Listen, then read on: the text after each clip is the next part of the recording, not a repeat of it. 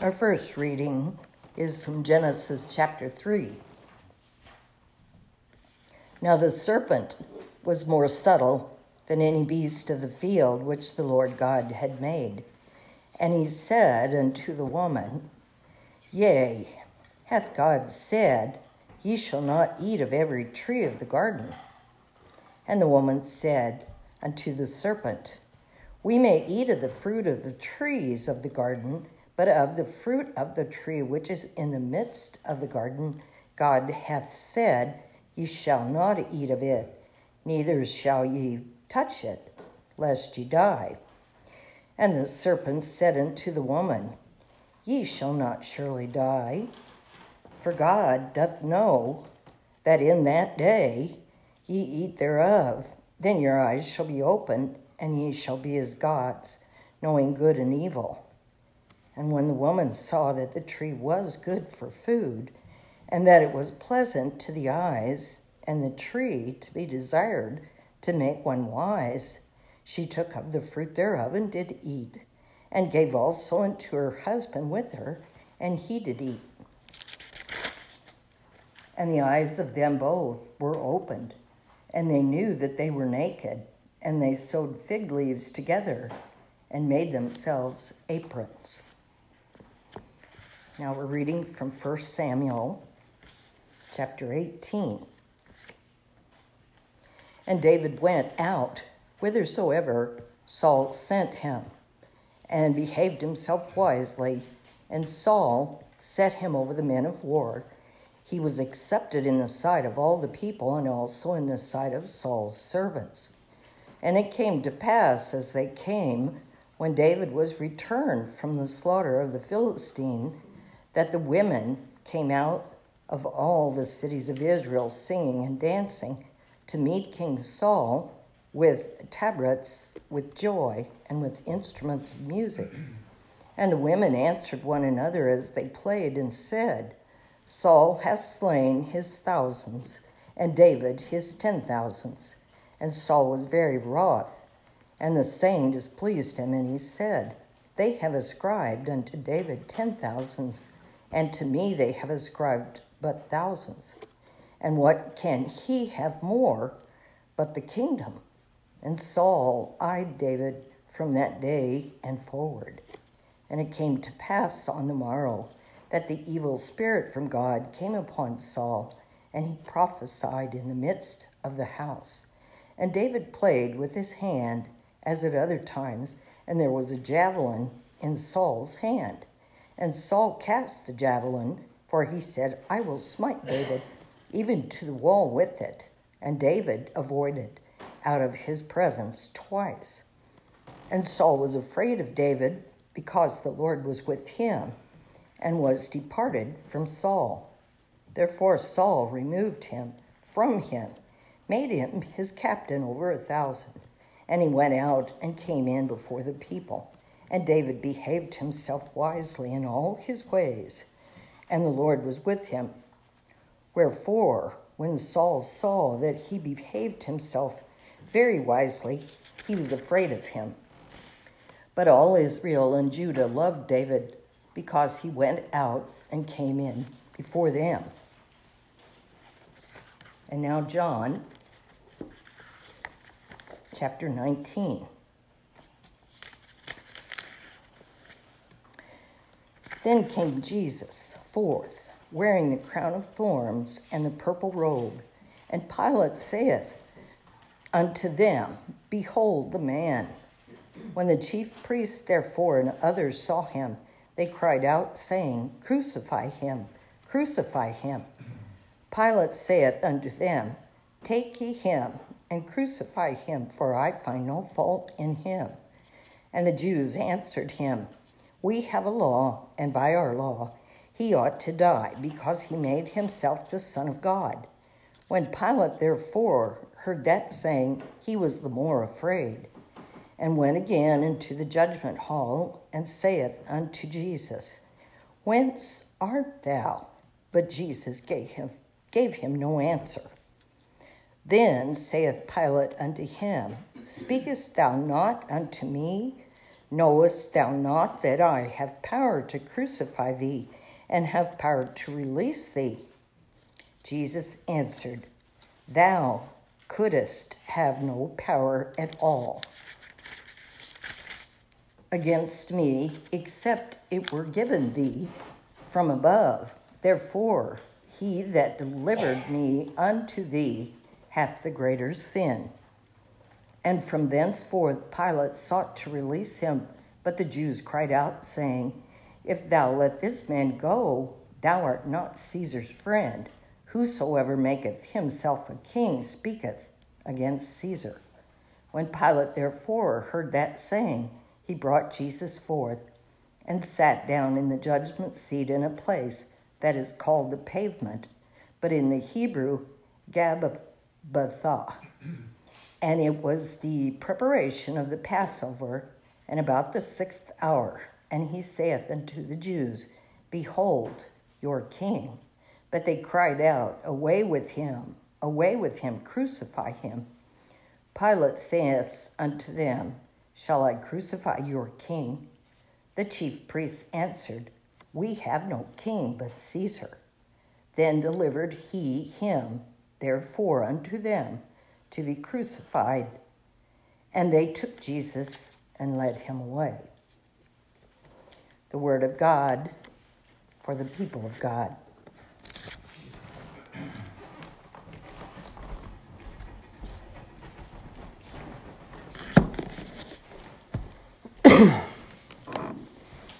power corrupts and absolute power corrupts absolutely, is how the saying goes. We live in a world today where power is both universally desired and abhorred. We have seen what can happen when people abuse power from the Holocaust to the current crackdown on protesters for democracy in China. We know the pain and loss of life that can and has occurred when those who are in power use it for their own aims. And yet, having power in and of itself is not an evil. Abraham Lincoln was the commander in chief of the Union Army and Navy during the Civil War, and it is not an exaggeration that his leadership during the 1860s is what led to the end of slavery in this country. As with all of the things that can become idols in our lives, as we continue this series on the false gods, so, just like all of them that we have discussed up to this point, power, like wealth, and our appetites, such as the desire for sex, they are not inherently bad and, in fact, are God given. But it is when power becomes a God in our lives that great destruction can be wrought, not only upon ourselves, but upon the entire world itself. So we have three passages today that all deal with the abuse of power. In Genesis, and many times most people wouldn't think of this as a issue with power, but Adam and Eve begin to desire wisdom more than they desire to be led by God. And the appeal of this wisdom, the knowledge of good and evil, was that they would have the power to make the decision of what was good and evil on their own without God's involvement. so, this is an issue with power. This is really the ultimate issue with power, and that is going back to saying might makes right. We decide what is good and what is not good. And so, that is the problem that we have in Genesis. In 1 Samuel, we have what we would consider to be more of a traditional power problem. Saul is currently the king, although God has removed his anointing from him. In other words, Saul has not allowed himself to be led by God. You start to see a pattern develop here. Saul has decided to not be led by God, and instead he began to do things his way, and he becomes aware of the fact that God has somebody else lined up as his chosen guy, and he knows it's David. And what happens in Saul's case is because he knows that there is someone else that is, quite frankly, better than him. He is afraid of him. He is afraid of losing his power. Power, when it becomes a God in our lives, has this tendency to make us want to cling to it, and we're afraid of losing it. We're afraid of somebody else gaining power over us.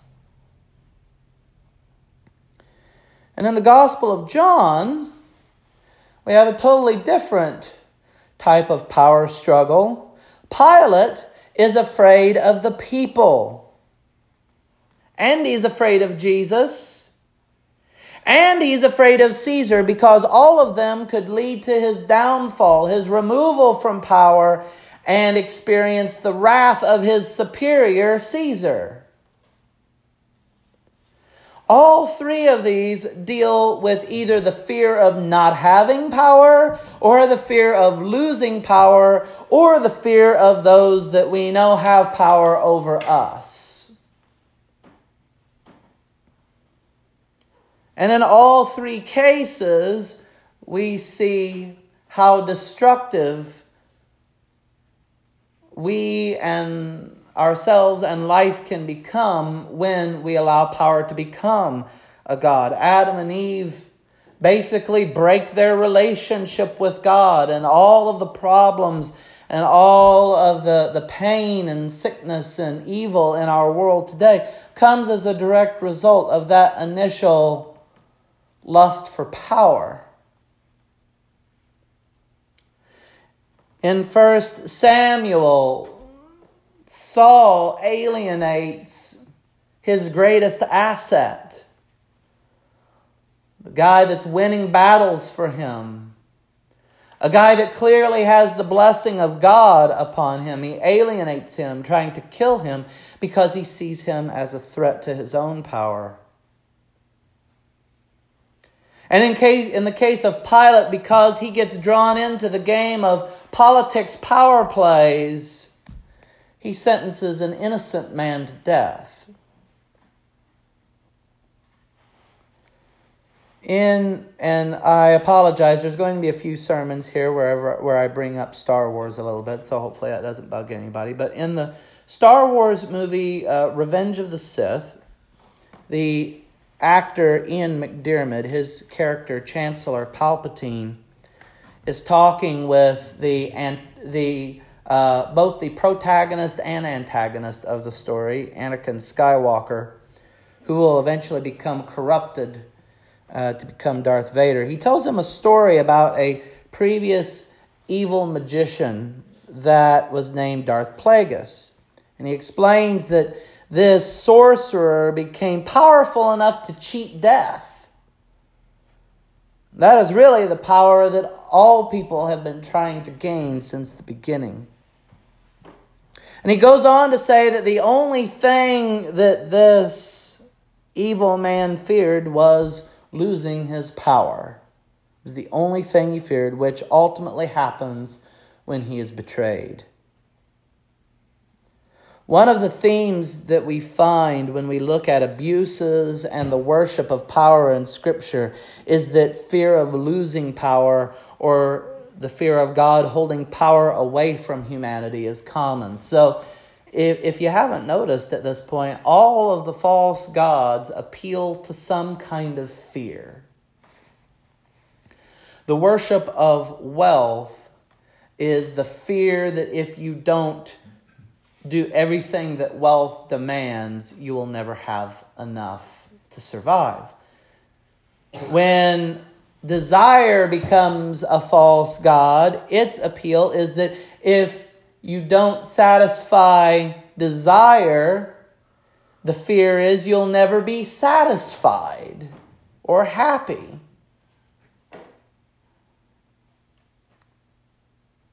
But the fear that power plays on is a little more direct. Its appeal is the fear of losing power itself. It tries to tell us that power is a zero sum game, meaning you either have it or you don't. And so you better get it, otherwise, somebody else will, and then you're going to be in trouble. Adam and Eve feared that God wasn't being on the level with them. Saul feared that David was loved so well by the people that he might usurp authority from him. And Pilate feared that he would lose control of the situation and end up in trouble with Caesar. My point is this we are so easily lured into the trap of believing that we can control our world and our circumstances. That is what the worship of power is all about. We want to be in complete control of our situations. And this is understandable. With so much uncertainty in the world, we want to secure ourselves. A while back, I read an article that, and this may sound like kooky science fiction stuff, but literally there are scientists right now that are considering the possibilities of what it would take to basically cover the earth in a giant cloud to block out some sunlight to cool the earth down a bit. So I just want you to think for a minute what it would be like if every day looked like it does outside every single day. It's not a very appealing thought. I've been to Scotland and I like Scotland. It tends to be cloudy, but once in a while you need some sunlight.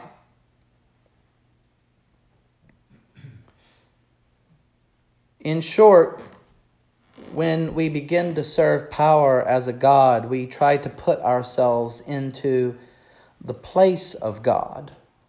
This is what happens when we serve God, when we serve, well, power as a God. Rather than trusting and obeying, rather than serving, we desire to be served. We desire to control and to dominate. God calls us to be his image reflectors. He does not call us to be his editors. He doesn't call us to look at what He has made and say, you know what, that's not a bad idea, but I think I could make it better. It's not what God has done. Throughout history, we have tried to play God, building a tower into the heavens, building empires, and yes, trying to control the elements, splitting the atom power we have is God given and meant to empower us to do God's will. But when we use it for our own selfish aims, we become enslaved to the God of power. And like Adam and Eve, like Saul, like Nebuchadnezzar, I didn't read his story, but he's another good one to use. And like Pilate, we lose some of our God given humanity. And ironically, when we try to worship power, we end up losing the power that we were always intended to have. When I was in college, um, my favorite professor there was a man named uh, Jonathan Bean. He was very different from the majority of the faculty, particularly in terms of his politics, but I'm not going to go into that. We're not going to go down the road of politics here. But we'll just say he was entirely different than anybody else in the department. And his specialty uh, in terms of teaching and his focus was basically on government history, in particular, how government has a tendency to mess things up. Uh, and I took a class of his called uh, Unintended Consequences.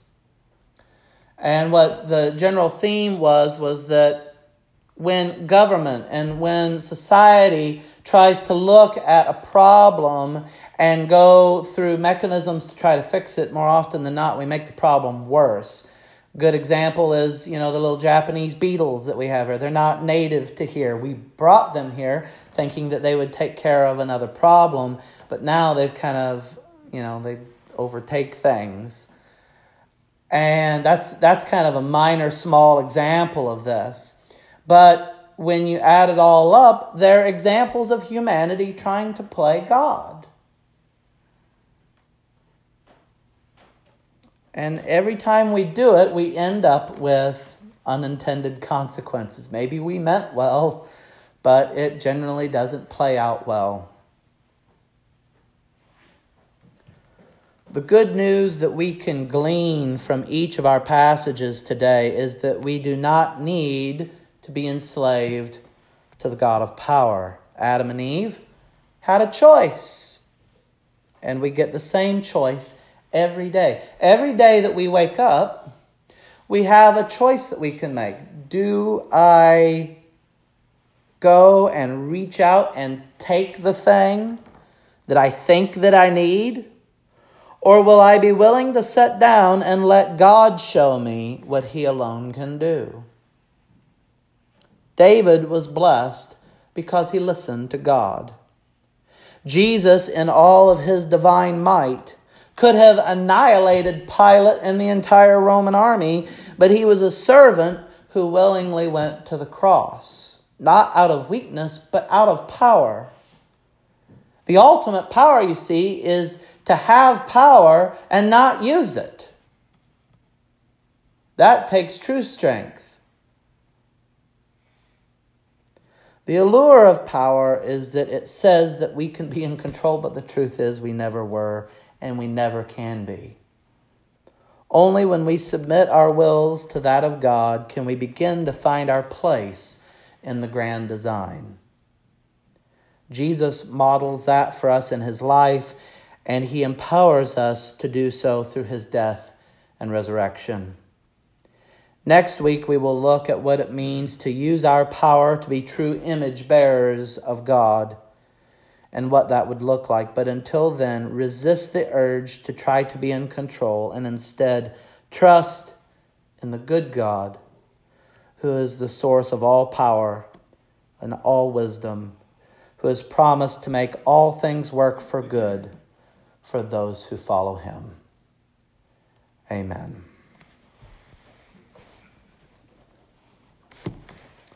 As we continue our worship today, let us join together on this World Communion Sunday as we prepare our hearts to share in Holy Communion, not just here and not just in this place but with the church universal.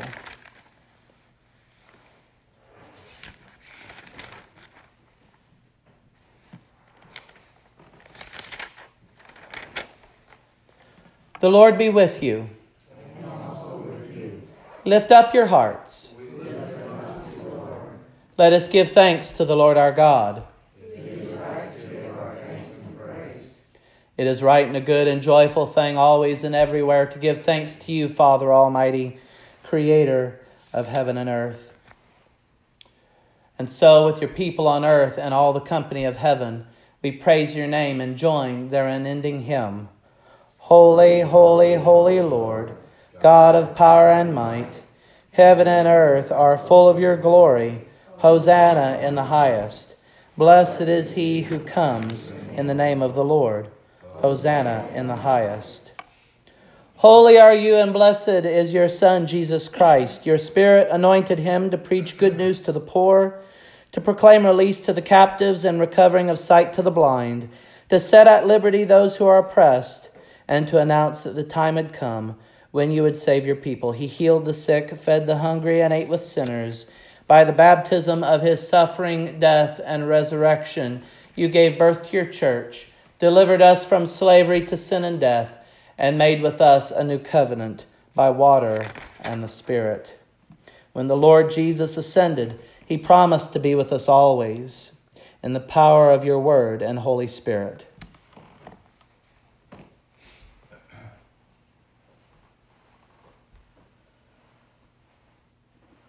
On the night in which he gave himself up for us, he took the bread, he broke it giving thanks, said, Take, eat. This is my body which is broken for you.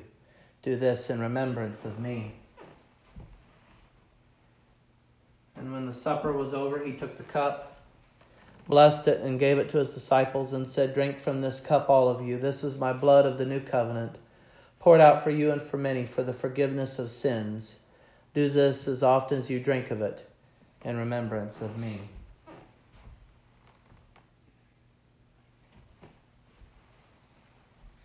And so, in remembrance of these, your mighty acts in Jesus Christ, we offer ourselves in praise and thanksgiving as a holy and living sacrifice in union with Christ's offering for us as we proclaim the mystery of faith.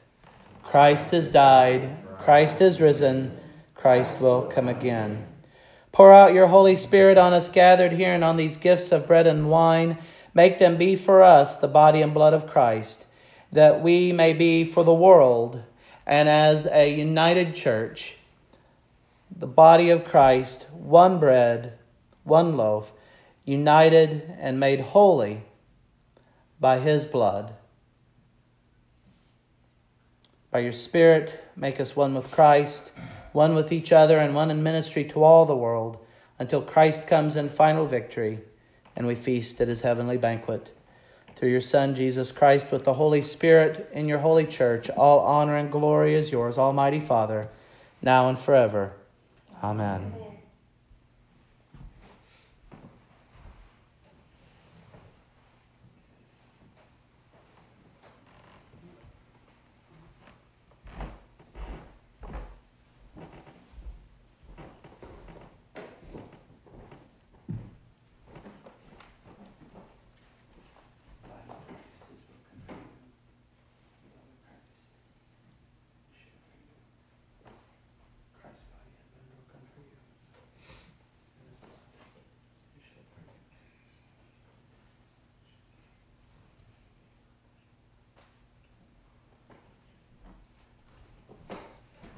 Table has been set, the meal is prepared. Come as you will and partake of the Lord's Supper.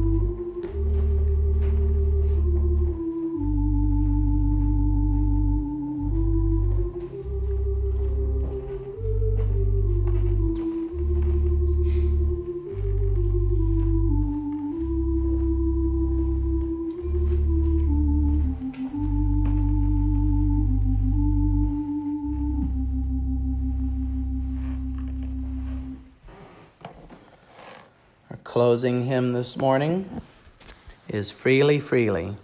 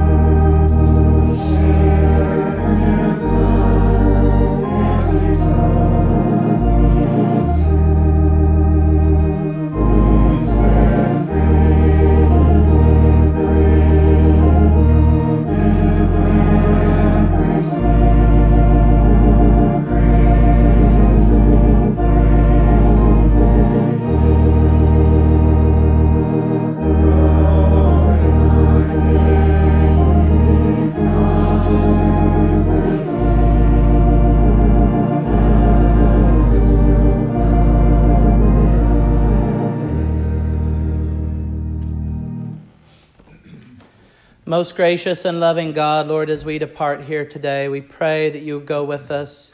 Help us to trust in you and not in our own strength, that we would hear you, that we would follow you, and that we would know that you will make all things work for good for those that love you. We pray that you would guide us and direct us in our lives, that we might shine your light in the world. We give you all the thanks and praise. Ask that you go and be with us and bless us until we meet here again. In Jesus' holy name we pray. Amen and go in peace.